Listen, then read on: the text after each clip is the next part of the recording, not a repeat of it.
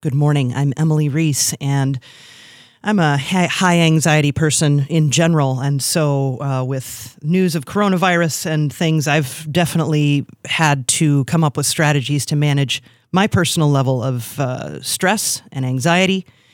And today we're going to speak with Trevor Johnson, who is the Senior Director of Behavioral Health with Lutheran Social Service. And we speak with an expert from LSS every Monday about daily living. And today it seems pretty fitting to be talking with Trevor. Trevor, good morning, Trevor. Good morning, Emily. Thanks for this opportunity. So glad to have you here. So, Trevor, talk to us about the difference between stress, worry, and anxiety.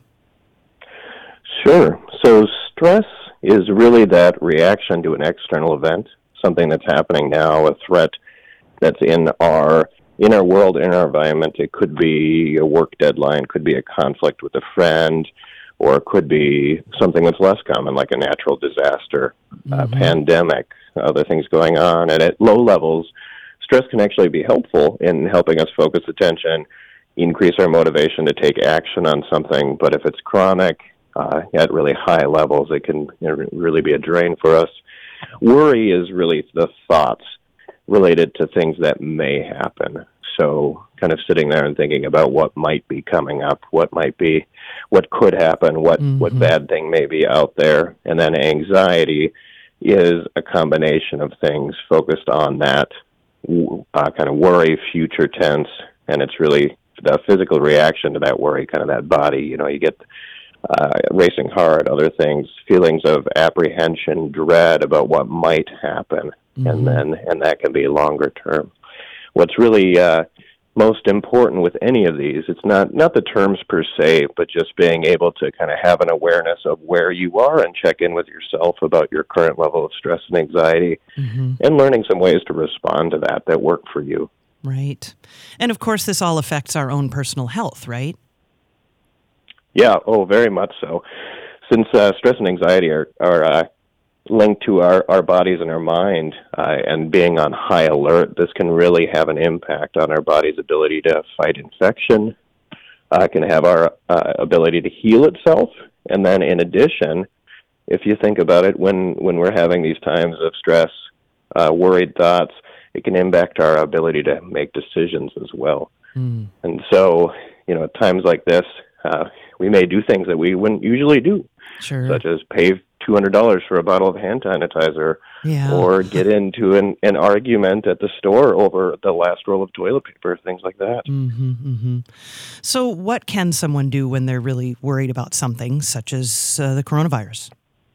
Sure. Yeah, I've got uh, kind of five five key things I like to to focus on uh, with clients or, or with with anybody who's out there looking to to manage the the stress, the anxiety of what's going on right now. One is to focus on what's in your control. Um, just kind of knowing what is within that that sphere of influence, that area of control that that you truly can have an impact on, such as the decisions on where you're going and you know what precautions you're taking, things like that. Mm-hmm. And mm-hmm. then the second thing being finding activities that help you focus on something else with those worried thoughts, it's easy to kind of get stuck on that that train of thought about what may happen. Yeah. And so finding things to really help focus down, you know, could be anything. Uh, could be from puzzles, could be apps on your phone, could be exercise. Mm-hmm. Some people really are drawn to meditation. Just something to help focus on other things in life. Mm-hmm. Uh, the third thing being setting limits about the information you consume. In this day and age, there's yeah. a lot of misinformation out there. There's a lot of emotion in the in the things that we see, whether it's on social media or other things. And mm-hmm. so, really knowing what those trusted sources are and and having that factual information, so that again, you can know what's in your control. Um, you know that that desire to have control in these situations can sometimes lead people to to find whatever they can, and there's so much misinformation about what may prevent coronavirus, COVID 19, and, and all those mm-hmm. things. So just making sure you set limits on how much time you're on, you know, Facebook, other social media sites at right. this point. Sure. You know, the, the, the one thing that, that comes up that people think is counterintuitive is actually taking time in your day to worry. Hmm. so giving yourself a little bit of time uh, because the reality is avoidance um, doesn't make it go away. Right. It just kind of puts it off or sets it aside for the moment. So actually giving yourself a little bit of time to even take out a piece of paper and just write the things you're worried about down, kind of getting them out of your head. Mm-hmm. And then look at that list and think about, you know, if a friend had these thoughts or a friend was saying this to me, what would I say to them? And just kind of give yourself that that perspective a little bit. And that's and that ties into the last piece is just access your supports. Mm-hmm. You know, talk it out with a trusted friend, family member, um, you know, somebody in your life that that you trust and you feel comfortable talking about uh, what your experience is right now and and the things that you are worried about. And then anytime with any of this stuff, just remember that these are skills that you're building. That this is this is just like exercising your muscles you get better and stronger the more you do these things and the more you use these tools to, to manage that stress and anxiety. I'm speaking now with Trevor Johnson from Lutheran Social Service. He's the Senior Director of Behavioral Health there, and we're talking about ways to manage anxiety and stress. And Trevor, uh, talk to me about how to connect with a mental health professional. That can be a really scary thing to do because you're trying to find someone that you're going to talk to a lot of personal things about. So it's kind of a daunting task. Yeah, and and the the first thing I would say to anyone is, if you try and you find somebody who you don't have that connection with, um, that it doesn't work well, try again. Yeah. Uh, you know, finding a mental health professional and finding somebody that you can build that rapport with and have that build that trust with and mm-hmm. and feel comfortable is an important thing. And you know, just like meeting anybody else in our life, sometimes things just don't click. Sure. So that would be that would be one piece.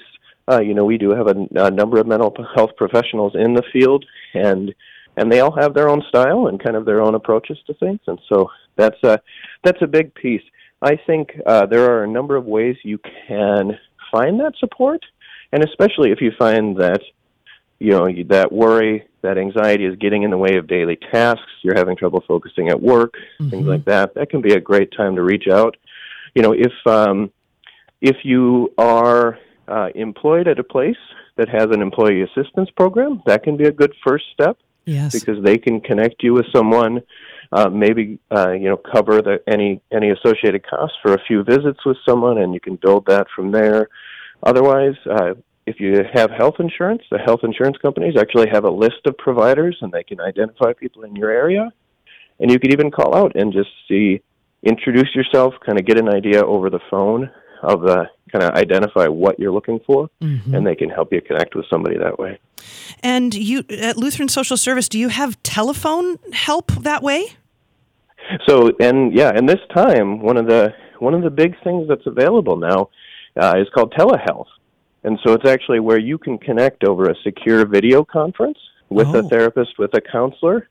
Um, because right now, thinking about going into an office and sitting in a waiting room and all of that, yeah yeah. you know, could may may be stressful in and of itself, and and really create that anxiety of oh, what am I putting myself into? So that's something we offer at LSS is that telehealth option, uh, and a number of other providers are starting to really build that capacity right now. Sure. And so that may be an alternative way to connect with someone. It may seem a little odd, but some of us have done the the various ways to do that, whether it's FaceTime or another Mm-hmm. And so I think people are becoming more comfortable with it, and it can actually be a really effective way to to still meet with someone if you can't get to the office, sure, or if uh, if there's something getting in the way of that. Sure, Trevor. Anything else you'd like to share? You know, I uh, thank you very much for for talking about this timely topic and letting me let me come on, Emily. I would just say to have people remember to focus on what's in your control ease the, in this times, ease the ease your mind in these times of worry. Find those distractions, those other things to focus on, and to remember to talk to a trusted person in your life if uh, if things are getting bad or intense, and to reach out to a mental health professional if you need to. Trevor Johnson, Senior Director of Behavioral Health from Lutheran Social Service.